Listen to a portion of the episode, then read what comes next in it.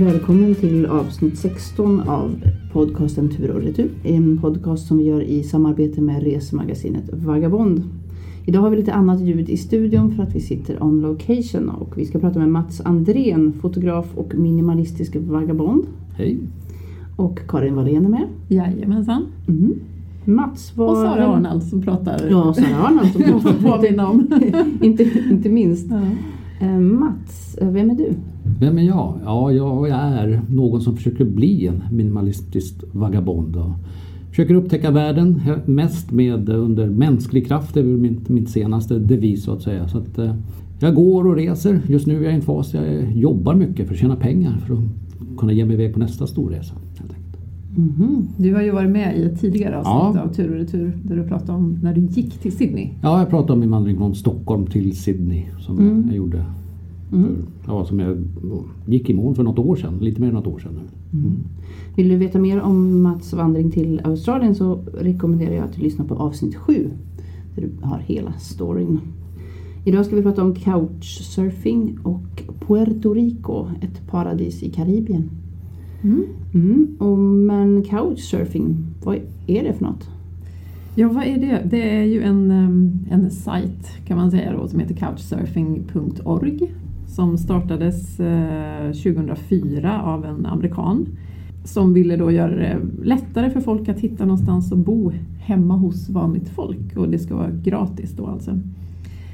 Ehm, och det, där kan man registrera sig Ja. Ehm, och det har ju både jag och du gjort Mats, eller ja, precis. Under min vandring så utnyttjade jag faktiskt eh, couchsurfing rätt så många gånger och det har funkat väldigt bra. Ja. hela. Man, man registrerar sig, får en profil och sen så tar man kontakt med olika människor utifrån det då, och ber att få stanna hos dem. Utifrån att all- alltså du kan skriva in, nu ska jag åka till Ja, man kan göra på lite olika sätt. Man kan gå in och, och, och söka på olika städer eller områden. Eller så kan man gå in via en kartfunktion och leta på en karta var det finns för ställen man kan stanna. Mm. Så det, är- det, det är rätt så lätt att hitta faktiskt. Och det finns som sagt ja, otroligt många som är registrerade och tar emot folk. Så det brukar finnas i princip överallt i världen. Mm. Vad fick dig att, börja med det? Jag hade hört talas om det tidigare. Men inte utnyttjat alls när jag rest tidigare. Men jag var ju lite eh, mest en fråga om budget för mig faktiskt. Eh, det är ju gratis. Eh, och sen min vandring, jag har ju en stor del av min vandring var ju faktiskt att få uppleva de ställena jag vandrar igenom på det sättet de är. Och då får man ju träffa liksom folk som bor där och får en, en närmre liksom inblick i hur det vanliga livet är. Så det var väl de två stora kriterierna som, som lockade mig. Då. Det är väl till och med så att han, grundaren, har ju startat det med ett motto att han vill förändra Mm. världen couch by couch. Ja. Någonting sånt. Mm. One couch at a time. Ja, Mm. precis. Och det, det, ja, jag skulle vilja påstå att det, det funkar till stor del. Ja, det gör det. det Tycker du det? Ja, Vad har det gett dig att, att bo hemma hos människor på det här viset? Eh, Kontakt med människor som faktiskt bor i, i de här områden man besöker. Som kan visa en runt i, i de områdena och ge idéer. Och sen är det kontakt och information. Oftast är det ju andra resenärer som håller på med det här. Då. Som har varit resenärer eller som är resenärer som är hemma tillfälligtvis. Så det blir ju, man har oftast väldigt mycket gemensamt att prata om. Helt. Mm. Mm. Jag tänker på det att det bygger ju faktiskt väldigt mycket på tillit och Ja. respekt. Ja. Att man tar emot någon i sitt hem som man faktiskt inte känner. Hur, hur kände du inför det när du började? Eh, Jag hade ju, eftersom det var jag som kom till dem så upplevde inte jag det som ett stort problem. Men däremot kan det ju vara så att det kan vara svårt i början när man börjar, när man först har registrerat sin profil. Att få komma till någon om du inte har några, några vitsord eller rekommendationer eller någonting eller något tidigare boende registrerat. Då undrar de ju vem du är. Mm, för det är så det fungerar också. Ja, att man, man, man- får recensioner ja, av ja, folk man har precis. bott hos eller folk man har själv har tagit emot. Så kan man säga om den här personen, hur det var att ha dem hemma eller hur det var att Absolut. bo hos dem. Och jag tror det är väldigt viktigt om man nu vill fortsätta använda att man faktiskt gör det och lämnar ärliga recensioner så att förbättra liksom hur det är med den informationen som finns där och vad som funkar och inte funkar. Så det är en stor del av det hela. När man letar Mm. världar så, så kollar man ju faktiskt recensioner lite grann och ser vad, som, vad folk skriver för någonting. Det gör man. Mm. Kollar du efter någonting annat? Alltså kollar du vad de har för intressen, vad det är för slags personer om du skulle passa ihop med den där personen? Är det viktigt? I, i, ett, eh, I ett längre skede så är det det. Det första, för mig var det, handlade det oftast om, om var det var någonstans. Jag var ju inte, I och med att jag gick just då så var jag ju inte så flyttbar. Det är ju inte så att jag kan Mm. välja mellan liksom, inom ett, ett, ett område på 10 mil utan jag var ju rätt så specifik vad jag kunde nå så att säga den Mm. dagen. Så jag tittar ju i första hand på var och sen brukar jag titta på när de sist var aktiva på Mm. sajten. Det kan man se. Och, när, och sen eh, det finns något de kallar för svarsfrekvens. Hur ofta de har svarat på förfrågningar de har fått. Då vill man ju ha de som är aktiva. Mm. Och sen brukar jag kolla vad det var för person då. På vad de själv, själva skriver om sig och även vad de har fått för recensioner. Det var väl liksom i den ordningen det gick för mig för det mesta. Men tycker du att det var, har varit lätt för dig att få boende genom det här? Nej, det har varierat jättemycket och varierat mellan de olika, olika sätt och olika resultat i olika länder. I, Europa tror jag jag couchsurfade två eller tre gånger bara medan i Amerika så var det kanske ett femtontal gånger under samma tidsperiod. Vad beror det på? Eh, I Europa var det svårare med, de, de förväntade sig en bättre tidsplan än vad jag hade. Mhm, mm. Eh, Dels en längre framförhållning, de ville gärna veta minst två veckor i förväg. Mm. Och sen lite mer exakt. Medan jag var väldigt flummig på när jag skulle nå fram till olika ställen och demos. Jag kunde ju söka en plats eh, ja, två, tre dagar, kanske en vecka innan jag behövde den. Och i många fall var det för sent i Europa. Mm. I, I Amerika, i USA, var det mer flexibelt så. De var mer öppna till att det var lite mer snabbare bollar där faktiskt. Så det att du kunde bra. höra av dig samma dag och fråga? Kanske inte samma dag men, men liksom två, tre dagar sådär. De vill ju gärna Ja. ha det. Alla är ju inte aktiva, är ju inte på couchsurfing hela tiden heller. Så men det gäller ju att höra av sig minst några dagar i Mm, förväg. mm. Så inte för tajt. Samma dag kan vara svårt.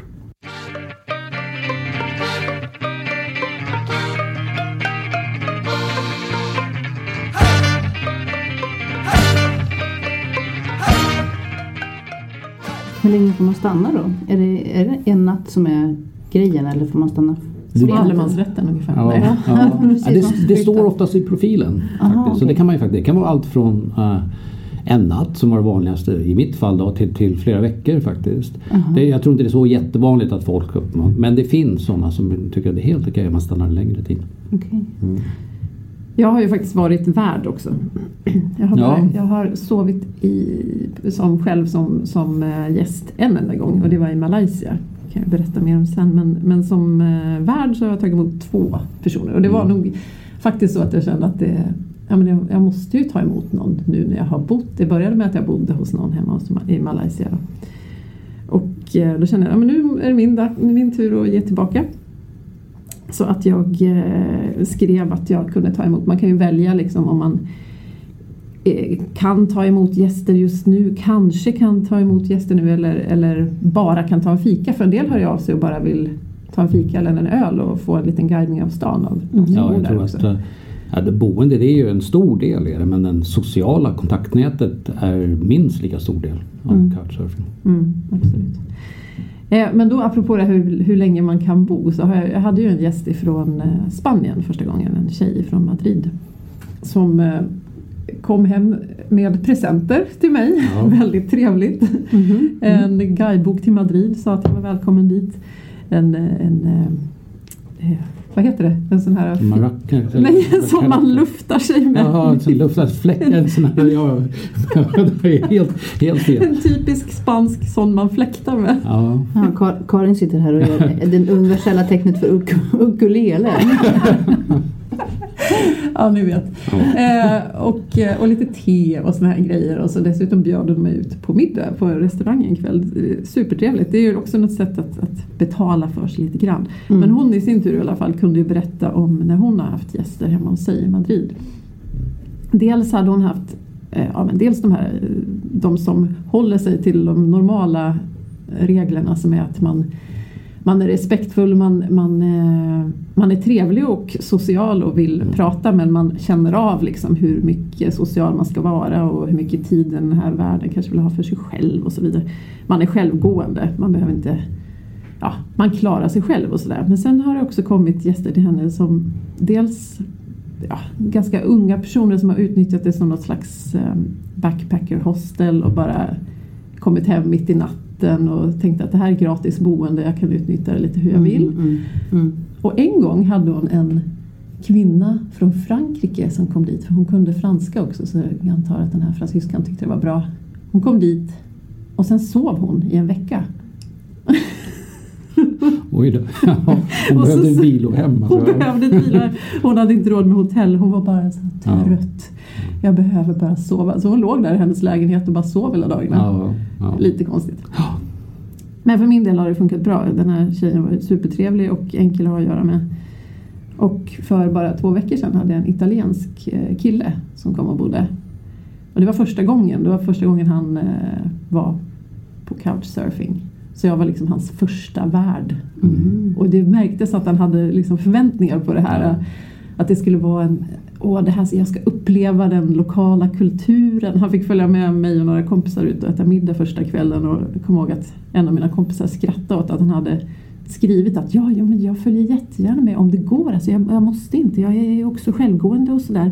Men, men det vore ju jättekul att få Ja. uppleva den kul, eh, Ja. lokala kulturen. Och hon höll på att skratta ihjäl sig att vi skulle vara någon lokal kultur. Kultur. Men det är klart vi är det. Det är klart. Det är ju det vi är. Ja, det är klart. Det är, ja. Ja, men jag tror den där, just som sagt den där, den där sociala biten är, är en väldigt stor del av, av couchsurfing. Och jag tror många är med mer på grund av det än gratis boende.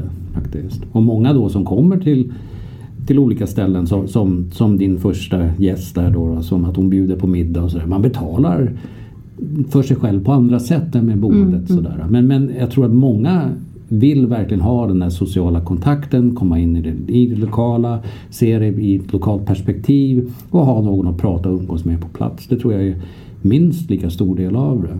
Eh, Och det är ju även så att det arrangeras träffar genom couchsurfing där man inte alls behöver, man kan vara medlem och inte alls behöva upplåta liksom något boende eller söka boende någonstans utan bara gå på de här träffarna. Det, det organiseras en, en söndagsfika i Stockholm varje söndag någonstans. Eh, Så har jag sett. Jag har Mm, inte gått på den själv. Men, men det, och när jag var ute i Amerika flera gånger mina värdar tog med mig till sådana här träffar där de liksom deltog, där jag träffade andra Så de var väldigt aktiva. de var väldigt aktiva. Många, må, många av dem. Det var ju, ah, nu, spannet har ju varit enormt för mig. Det har ju gått från sådana som var, var första gången, eh, några som har hållit på jättemycket och rest med det själva mot några som har Mm. utnyttjat det maximalt i sina egna resor och nu försöker betala tillbaks. Mm. Och också spannet från att eh, sova i, på, i en skitig soffa i ett, i ett hem hos en ung kille som jag var tvungen att liksom göra rent spisen innan jag vågade laga mat till eh, det, ett, jag har fått ett eget rum med ensuite hemma hos en läkare. Så jag menar det är ju, spannet är ju enormt. Man får ju läsa lite noga vad man förväntar sig bara när man, när man söker. Men, men står det när man, när man bokar det på sajten hur, hur boendesituationen ser ut? Att, och kommer du och bor hos mig så får du ett eget rum. Ja, det Eller- finns oftast en ja. beskrivning. Oftast finns det en beskrivning på, Ja. på vad, det- vad som finns. Antingen står det att det, det finns en soffa, har ett eget rum, har ett eget rum som kan ta två människor. Eller det finns eller jag har hund, du får inte vara allergisk. Alltså det står ju oftast en, en rätt så bra förklaring till hur det, hur Men det inga är. bilder som du gör på Booking eller på Airbnb. Så. Ibland kan det väl vara det. Det kan förekomma men jag, jag har, oftast är det bilder på personerna. Ja. Mm. Ja. Jag har ju då i min beskrivning Mm. helt ärligt naturligtvis berättat att jag bor i en liten etta och eh, du får en madrass på golvet och jag har en Mm. stor lurvig hund Mm. som Mhm. du kanske får sova ihop med. Mm. Men det, Mm. Så jag liksom kollar, dubbelkollar så här, du vet om det. Liksom, att det, det är inte så mycket privacy här. Och där, ja, det, folk vill ju komma ändå. De vill komma fler och fler känns det som. För att precis som du sa, man kan ju kolla eh, svarsfrekvensen hos Mm. den här världen. Och så fort man har loggat in och börjat vara duktig att svara, även om man svarar nej, Mm. så kommer man upp i topp när någon söker på Stockholm. Så har jag liksom hamnat långt uppe nu när jag, när jag Mm. var inne och snackade med den här italienaren nu för några veckor sedan. Och svarade på den Mm. med och så vidare. Då hamnar jag liksom i topp och då får jag fler och fler förfrågningar. Till Mm. slut så blir det lite så här, åh, alltså jag kan inte svara på allt det här. Nej, nej. Men sen kanske det, det spelar in också att du har en otroligt central adress i, Sto- i Stockholm. Det, det gör jättemycket Mm, till ja, naturligtvis. Jag menar, om, om, om du bor i ska jag inte nämna någon annan ort, men någon mindre ort någon annanstans då. Alltså Mm. kommer inte få lika många förfrågningar. Stockholm, storstäder är ju, Mm, mm. är ju attraktiva på alla sätt och vis. Då. Så då får man ju betydligt mer förfrågningar. Men det är ju kul och jag, jag liksom ångrar absolut inte att jag tagit emot de här. För det, det blir roliga samtal och hittills, även om jag inte har så många erfarenheter då, av att ta emot, så har det bara varit trevligt. Mm. Mm. Ja, jag har ju som sagt bott på, på väldigt olika sätt och, och, men alla har varit trevliga. Men sen har de varit på olika sätt. Man, ju, man får ju vara med på att acceptera eh, situationen utifrån den som är och det, Mm. de, hur de personerna är. Och det har ju varit allt från högutbildat folk till, till, till folk som vill bara ha någon polare att gå på puben på den kvällen, med, tillsammans med den kvällen. Så det har ju varit hela spannet. Och det får man får ju ta det lite utifrån det. Man får ju acceptera att eh, det är, ju, det är en del av reglerna när man går med så att säga. Ja. Har du någon bästa och sämsta upplevelse av couchsurfing? Oj. Jag kan inte säga sämsta för jag, jag har inte haft någon dålig upplevelse faktiskt. Jag kan ju säga att jag har haft sådana som kanske var mindre bra. Men även de som om man säger standardmässigt inte har varit ultimata. Så har ju personerna istället liksom uppvägt det. Så det sociala och det roliga att träffa just det här lokal befolkning som berättar om hur det är och så. Det, det har ju uppvägt det mesta. Men sen jag tror, jag tror att den bästa var eh, i Austin i Texas där jag Eh, det, det, kanske inte standarden var den högsta. Jag bodde i, i en sån här, en sån här jättestor eh, mobilt hem i en trailer park. Liksom. Eh, eh, och- Men det låter ju som en upplevelse. Ja, då, det var en upplevelse. Men jag har ju också bott, jag bott i en ombyggd hus. En sån här, en sån här typisk en skolbuss, amerikansk skolbuss som är ombyggd till hem. Där någon bodde alltså? Ja, där någon bodde. Och sen så har jag bott i en sån här double wide trailer i en trailerpark också. Så jag menar spannet är. Och sen ända till en, en, en jättestor villa i en sån här gated community där jag fick som sagt en ensuite och eget rum och allting. Då. Så spannet är ju rätt så enormt. Mm. Mm. Så sen har jag upplevt att i, i en del fattigare länder kan man väl säga Ja. Så finns det en del som, som är registrerade på couchsurfing men det de vill är i Mm. gengäld, man ska ju inte betala för att bo men de vill gärna erbjuda guidade turer som man betalar för dem. Mm. Så att det är något Mhm. slags sätt att Ja, dels är det ett sätt att marknadsföra sig själv för att folk går ju in och, och Mm. letar. Mm. Eh, men sen också att få in en liten peng på det. Men får de inte den typen av feedback sen då på, på couchsurfing-sidan att jo det var jättekul att, i det här landet att komma och bo men det var ju tråkigt att jag blev lurad till, eller lurad och lurad men att det var tråkigt att jag var tvungen att köpa en guidad tur till det här templet. Jo absolut, men eh, de som jag har sett har ju varit öppna med det på sidan. Jag har ju inte Mm. bott Ah, hos okej. någon sån men då, Mm. då, är, då vet man liksom att okej, men de, de vill Det är det att det är inte så att de kan tvinga en men liksom Mm. de skulle vilja att man tar en Ja. tur med dem och betalar för det. Så. Men, men finns det, du Mats som har varit på många ställen, skiljer det sig att Skiljer det sig världen över hur, hur en couchsurfing går till? Nej, själva bokningsförfarandet och allting är ju, är ju samma hela, hela världen över och det, det gör det ju enkelt och det är oftast engelska som gäller då så det, det är rätt så enkelt på alla sätt och vis. Även om man nu om, är i Spanien kan man ju svara på spanska och så vidare om man kan då. Men Mm.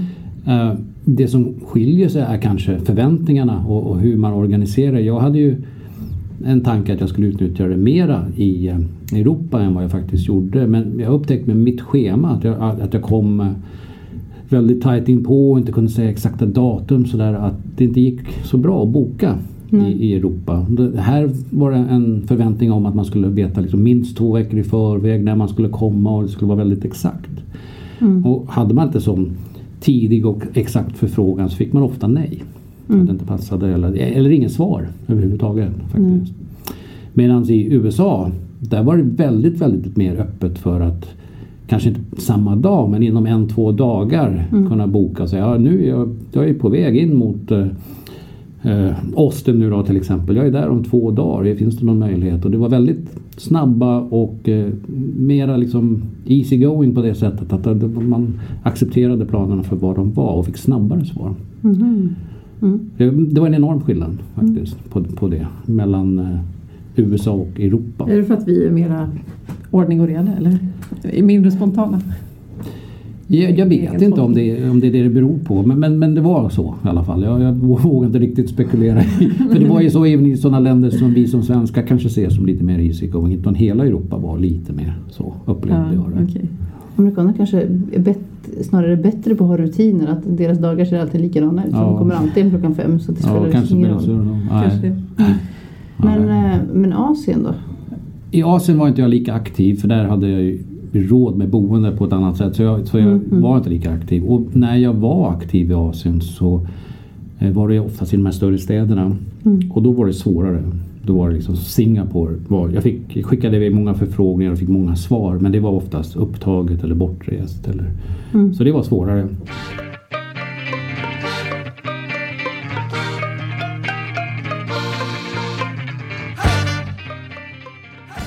Min enda, mitt enda boende jag har gjort på couchsurfing var ju i Malaysia på Penang. Mm. Inte i Georgetown utan lite längre norrut på ön vid stränderna där.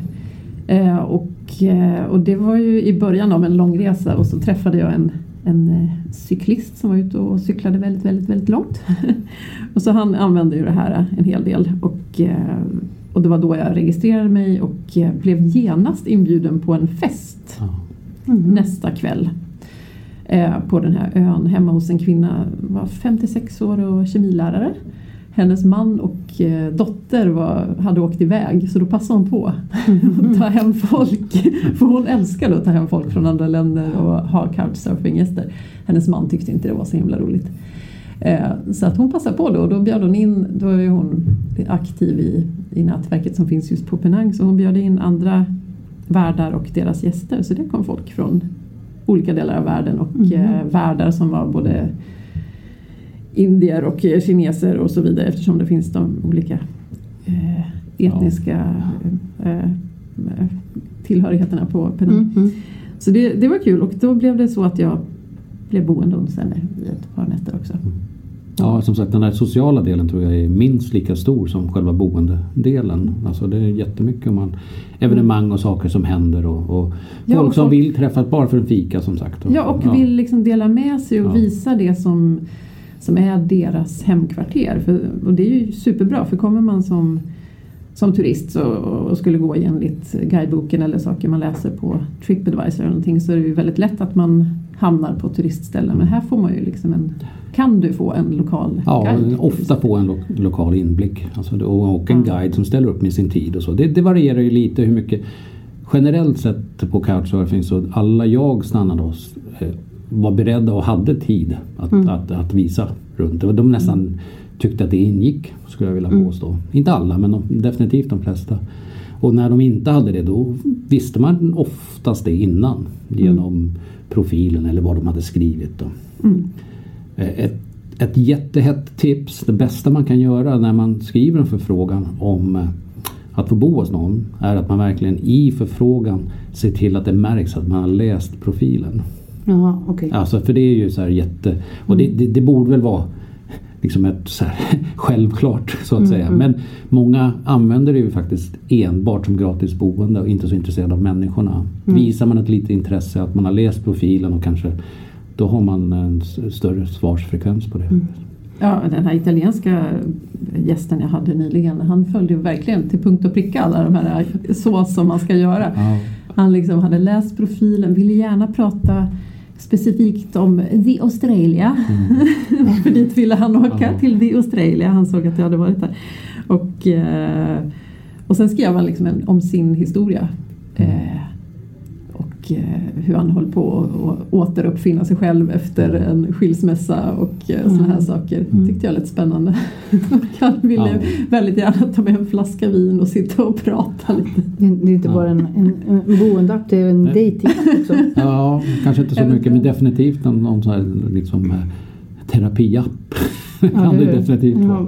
ja, Men återigen, och när man då söker. Jag hade ju som jag skickade jämt med en liten snabb berättelse om vad jag gjorde och så en länk till min hemsida. Det är också sådär, då kan de ju kolla upp lite. Jag tror att speciellt i början om man inte har recensioner och så är det ju viktigt att man faktiskt eh, de, de, de tar reda på vad man är för en lite grann. Mm. Så någon information om vad man gör.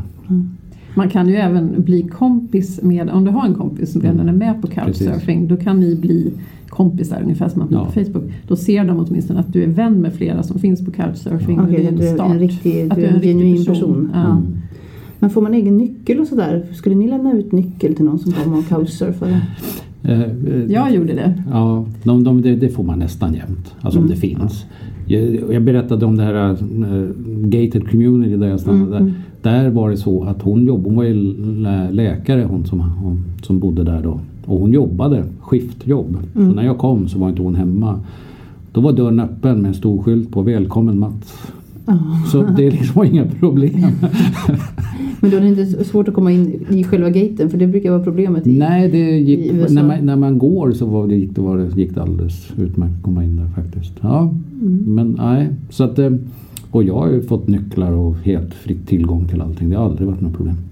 Jag tycker det är fint. Det är Ja. en, eh, en Ja. eh, fin filosofi att man vågar Mm. Jag tror folk komma man, in. Och, mm, ska man göra det så måste man nog våga göra det. Mm, för det är en, en ganska stor skillnad tänker jag jämfört med att hyra ut ett rum eller om man har en Airbnb och, och sådär. Och har ett, ett separat sovutrymme till exempel där man kan ha en nyckel till. Men nu släpper man in någon ända in ja. i sitt liv där Mm. man har massor med privata saker och dyra saker förstås. Jag tror man, man i, i, ibland när man är ute och, och reser en längre tid så vill man ju faktiskt bara vara för sig själv. Ja, Ta jo. ett hotellrum och slappna av och göra så lite som möjligt. Kanske läsa Mm. en bok och något sånt där.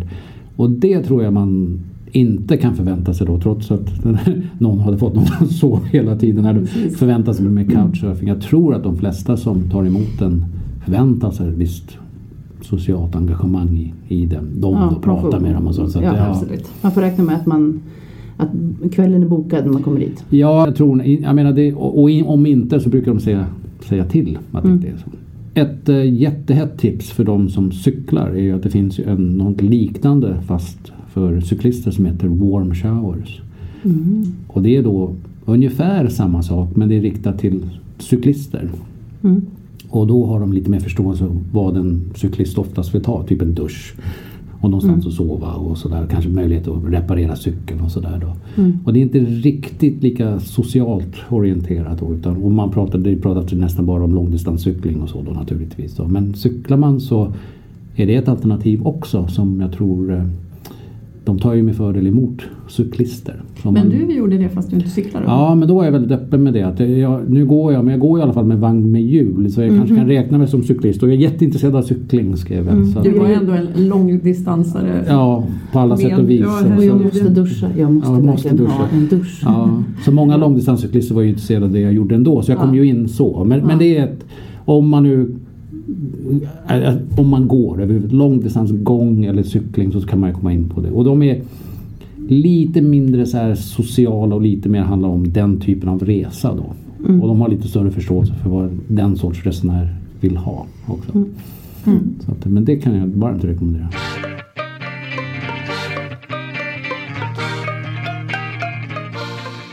Kommer du att göra det igen tror du? Ja, Couchsurfing? jag kommer att både köra couchsurfing och eh, warm showers nu i sommar. Jag ska cykla runt Finland i sommar. Så att då blir det, jag har börjat kolla, kolla lite ställen redan och var det finns. Så att, Härligt. absolut. Det, Mm. det, och Då kan du räkna med bastu och lite Ja. vodka kanske? det hoppas jag. Det hoppas jag verkligen. Warm, eh, warm sauna. Ja, warm Det är sauna. ny- Ja. Det är kanske du som, ska, det är du som får ha med dig vodkan då. Du får köpa. ja, jag får köpa med mig lite så att jag har kanske så Ja. att kunna bjuda på. Ja.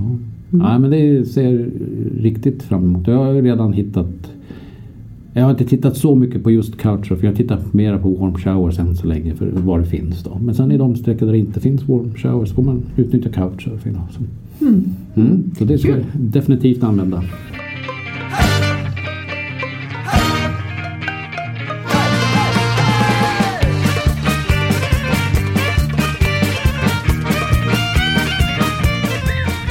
Då ska vi prata Puerto Rico.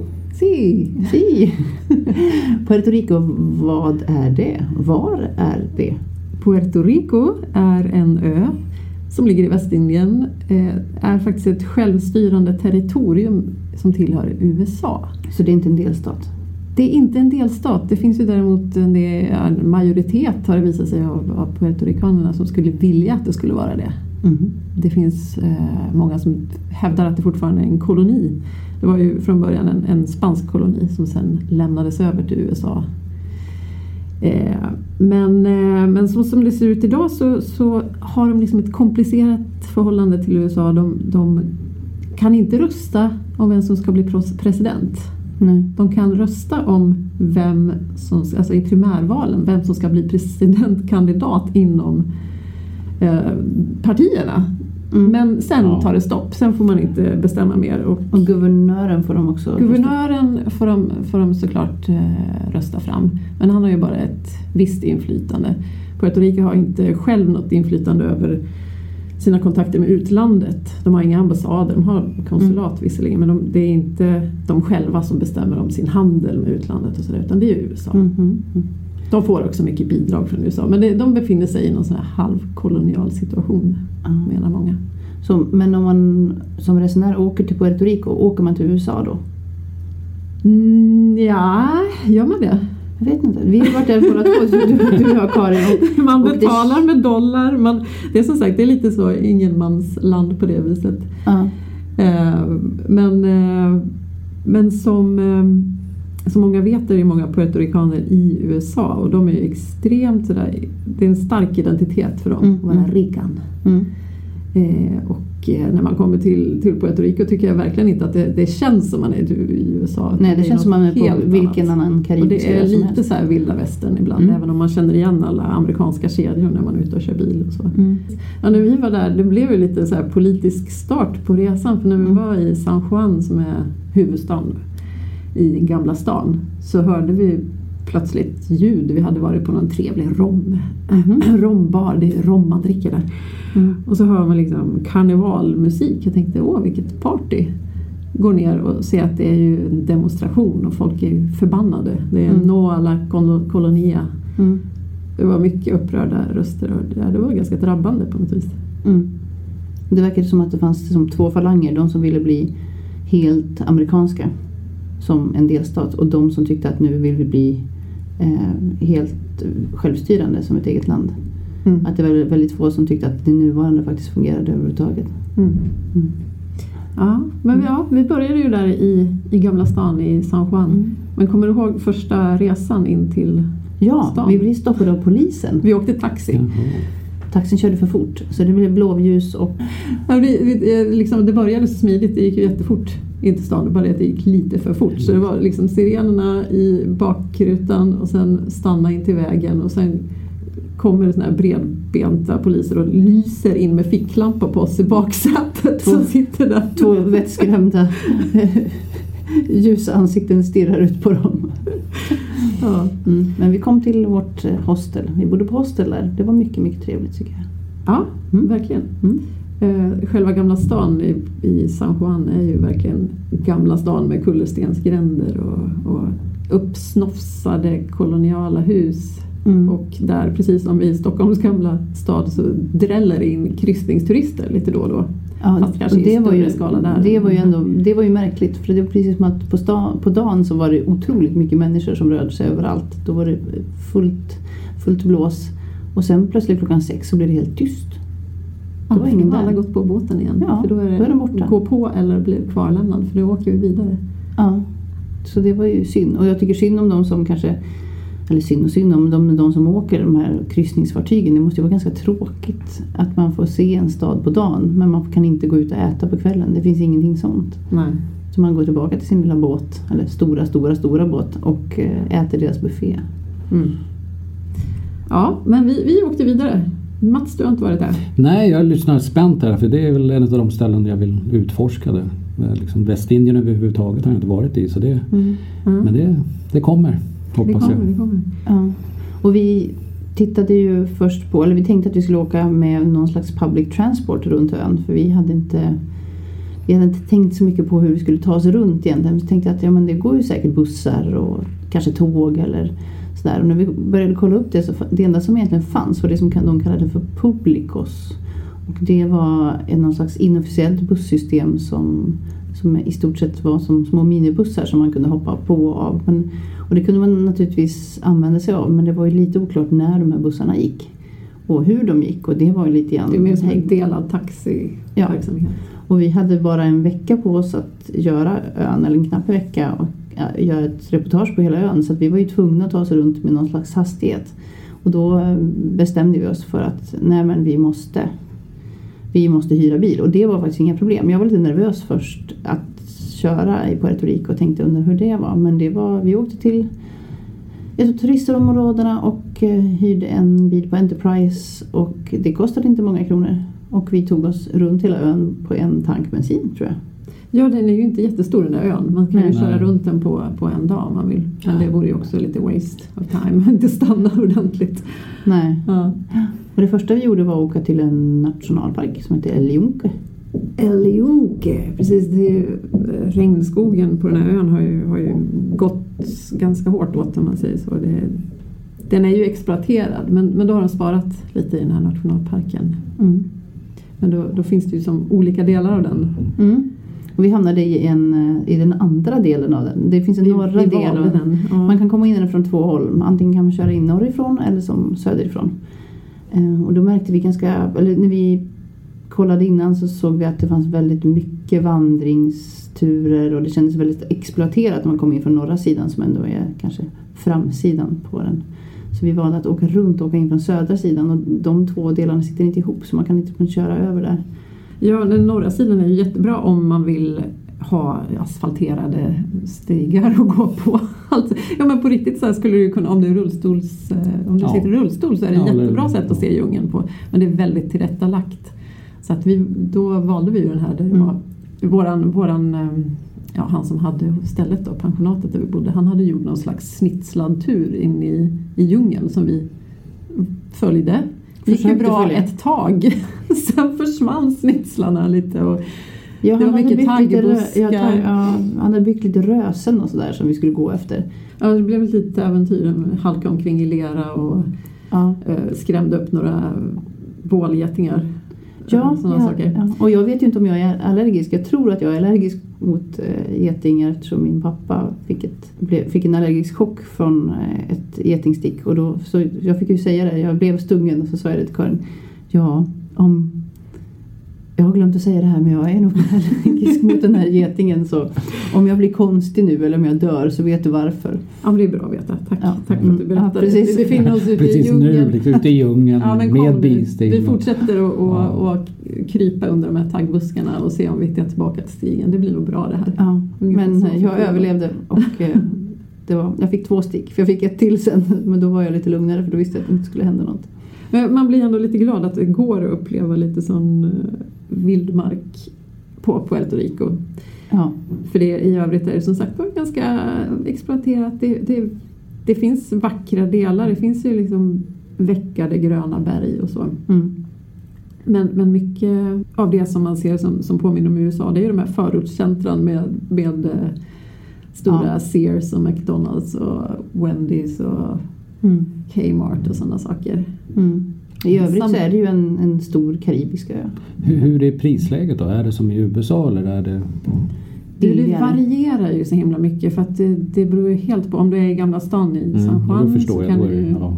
betala så här 80 spänn för en romdrink.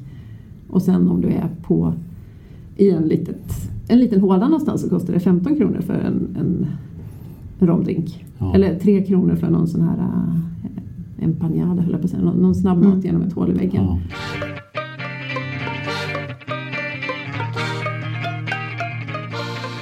Men boendet minns jag var ungefär så dyrt som det är i mindre städer i USA. Ja, så bara, Sådär. ja. Så att ett hotellrum kanske kostade oss eh, 800 kronor kanske. Det var Sådär, lite både och. Sådär. Eller som sagt vi bodde ju på hostel också och då, Ja, då var det och då var det billigare, 250 kronor. På de platserna som var semestermål för amerikaner. Där gick ju priserna upp. Som till exempel på den ön Vieques som vi åkte till. Mm. Det var det ganska dyrt tyckte jag att bo. Men otroligt häftig ö. Och, men det var extremt billigt att åka dit. Jag tror vi betalade typ en dollar för båten som tog så här 40 Ja. minuter. Eller någonting. Vi parkerade bilen och hoppade på båten och åkte till Vieques. Ja. Och Vieques är ju en ö som, eh, som har varit med om en del genom åren. Ehm, det, idag är det en, en, en turistdestination med superfina stränder. Men det är alltså så att två tredjedelar av ön är numera naturreservat. Men har tidigare varit militärbas där de har liksom övat inför, inför krig i tropikerna. Mm. Så hela ön är egentligen förstörd. Man kan inte äta någonting som odlas på ön för att det är så mycket bly där i marken för alla, alla ammunition och så och alla bomber som har släppts här var. Mm. Det är väldigt det är svårt att tänka sig när man ser det nu för det är ju så här fantastiska Ja, för det är ljuvligt liksom. halvmåneskärvor av vit sand. Det är klart vatten. Fast när du, när du snorklar där, var ute och snorklar och så simmar man på där och, och liksom tittar ner. Eh, plötsligt ser man liksom en skylt på botten där det står Gå inte i land på den här ön. För det fanns någon liten miniö som Mm. på väg ut där. Eh, för här finns det odetonerade grejer. Ammunition och bomber. If you didn't drop it, don't pick it up. Ja. Men det, det är lite som om, om man tänker sig Kambodja och Vietnam. För de har ju gjort precis samma sak här som de gjorde där. De har Ja, till och med precis. använt Agent Orange. Och eh, folk som bor där. Vi träffar någon som, som har bott där sedan han, ja, som har vuxit upp där. Han har ju smygkikat på när de har gjort sina räder med, du vet de kommer in med krigsfartyg, ubåtar, helikoptrar, Mm. bombflygplan. Allt som du ser i en krigsfilm har hänt där. Jag vet inte om de tycker det här är så bra reklam, men det här, jag tycker det är så här otroligt fascinerande och hemskt och sen så här jättekonstigt för nu, när du är där nu så är det så vackert. För det här har ju gjort att det, de har ju inte exploaterat det av turistskäl så att säga alltså, och bestämt att nu ska vi inte göra det heller. Vi, det finns inga byggnader Nej. längs de här stränderna. Det är bara stränder, det finns inte en enda kiosk, inte ett enda hus. Vi cyklade ut dit i Mm. hettan och man, det folk gör, man kan åka bil också om man har det men då får man ju ta med sin kylväska eller vad det nu man har för att det finns ingenting. Det är ganska häftigt. Ja, nej, otroligt, otroligt vackert. Och hästar strövar fritt på ön. Jaha, Ja. var, var, varför, var kommer de ifrån då? Ströva fritt på där? Det verkar... Ja, det, Halvvilda hästar liksom. de har ju ingenstans att ta sig och det är ganska mycket djungel och sådär på eh, bitar av ön. Så att jag antar att de, ja, de kommer inte så långt. Så att, och alla, det, det är så pass få som bor på ön så att alla vet väl vems hästar det är om det skulle komma råka dyka upp en häst. Så. Sen är det också känt för, eh, det finns en, en eh, vik där som heter Mosquito Bay som enligt Guinness rekordbok är det ställe i världen där det finns mest mareld. Mm. Bioluminescent Bay kallas det också då. Och vi gjorde en sån kajaktur på nattetid. Det var jättesvårt att fotografera marelden ändå. Ja.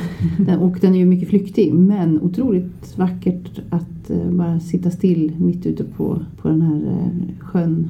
Och, eh, och det gäller att göra det när månen är så liten som möjligt.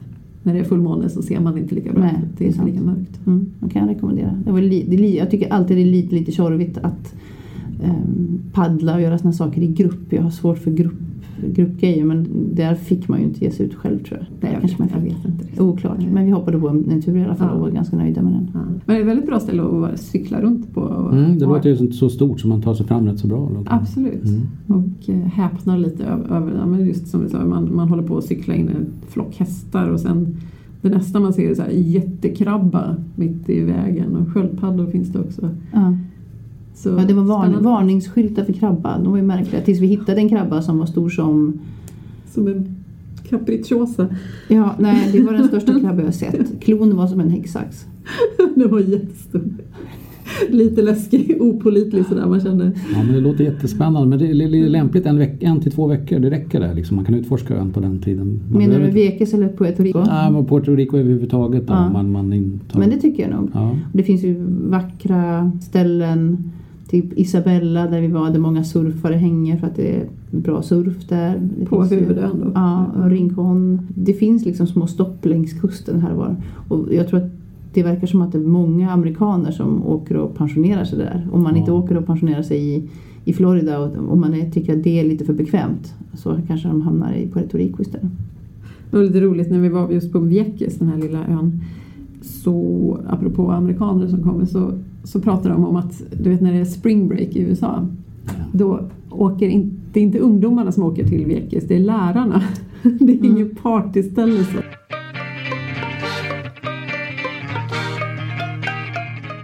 Sen var vi på ett ställe som, som kallas för Pork Highway. Mhm. Mhm.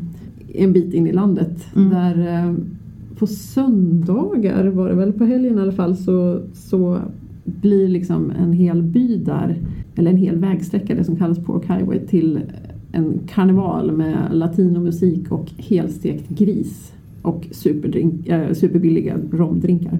Mm. I var, varenda kurva så var det ett nytt sånt spett med en roterande gris på. Party, party. Vi hade ganska svårt att hitta dit. Vi frågade mycket efter Pork Highway och sådär. Men till slut hittade vi vägnumret och kunde ta oss dit. Ehm, Så man Mm. bör nog, om man är ute och kör bil så kan man kanske kolla upp det ordentligt före, före på en karta och inte bara tänka att man kan åka och hitta en skylt det står Pork Highway på Väg, väg 184 var det. 184. Precis, precis. Mm, och då, då får du helstekt gris en bit för eh, 55 kronor med, eh, med eh, tillbehör. Och så 15 spänn för någon sån här romdrink. Ja, de här romdrinkarna tycker jag låter intressanta. Ja. Var de goda då? Vad fanns det för alternativ på dem? Finns det massa olika fruktsmaker och så eller är det en och samma? Det är en, de, alltså, de är ju väldigt duktiga på rom där nere. De kallar det för ron, heter det där istället för rum. Ron. Bacardi har ju sin fabrik på Puerto Ja. Rico. Och det är ju ingen, ingen fin rom sådär men det, den kan man Mm. gå och kolla på. En av mina absoluta favoriter görs där, Ron del Barrilito. Mm, den var god. Otroligt god. Den är slut nu så jag Jag tror har att jag måste, lite kvar faktiskt. så jag måste åka tillbaka. Ja, Jag har sett att man kan köpa den i Sverige också men den är dyr. Man kan surfa, man kan eh, Bada. bada. Man kan Eh. ha det bra, man kan äta gott. Precis. Mycket Mm. fisk och skaldjur på, på kusten naturligtvis. Och tyvärr så har ju då Norwegian lagt ner sin flyglinje har vi ju kommit på nu att de öppnade. 2015 så började Norwegian flyga direkt till San Juan vilket ju var fantastiskt. Men eh, nu får man ta vägen via till exempel Florida istället. För att, Det går ju många lågprisflyg därifrån. mm. Eh, vilket gör att man kan få tur och retur från Sverige med mellanlandning då för kanske 6 000 eller 7 000. Mm. Överhuvudtaget så är det så, bara man tar sig till Florida så är ju porten till Karibien öppen. Ja. Och sen så är det Jetstar som flyger. JetBlue. JetBlue heter de. Det är Men det, det där kan ju förändras. Det, Ja, man det får är kolla sant. upp det. Ja, men ehm, att flyga mellan de olika öarna i Karibien var inte varken svårt eller dyrt. Det. Vissa av öarna, jag kommer ihåg när vi åkte från Dominikanska till Puerto Rico så krävde de att man också hade bokat en returbiljett för att kunna båda planet till Puerto Rico. Eh, Så vi fick snabb köpa en biljett på flygplatsen vad jag minns. Men Mm. eh, ta er till Florida och ta det därifrån. Ja, Men jag rekommenderar Puerto Rico. Ja, men jag jag vill åka dit igen. ja jag, jag tycker att det är, det är liksom lite spännande för det har det här dubbla. Det har det, att det känns ibland som att det är USA men det är inte det. det, det, det, det Folk pratar spanska, du har, de har sin egen identitet sådär men det är någon slags mittemellan Mm. kaos höll jag på att säga. Lite vilda västern ibland. Mm. Men eh, vackert och prisvärt. Ja, det var allt vi hade för idag, eller hur? Jajamän. Ja. Ni kan också träffa oss online och då har vi en Facebook-sida, Tur Mm. retur. Vi har en blogg och en hemsida som heter www.turoretur.com och vi finns på Instagram, Karin. Ja, tur understreck o understreck retur. Mm. Följ oss där. Vi hörs. Ciao!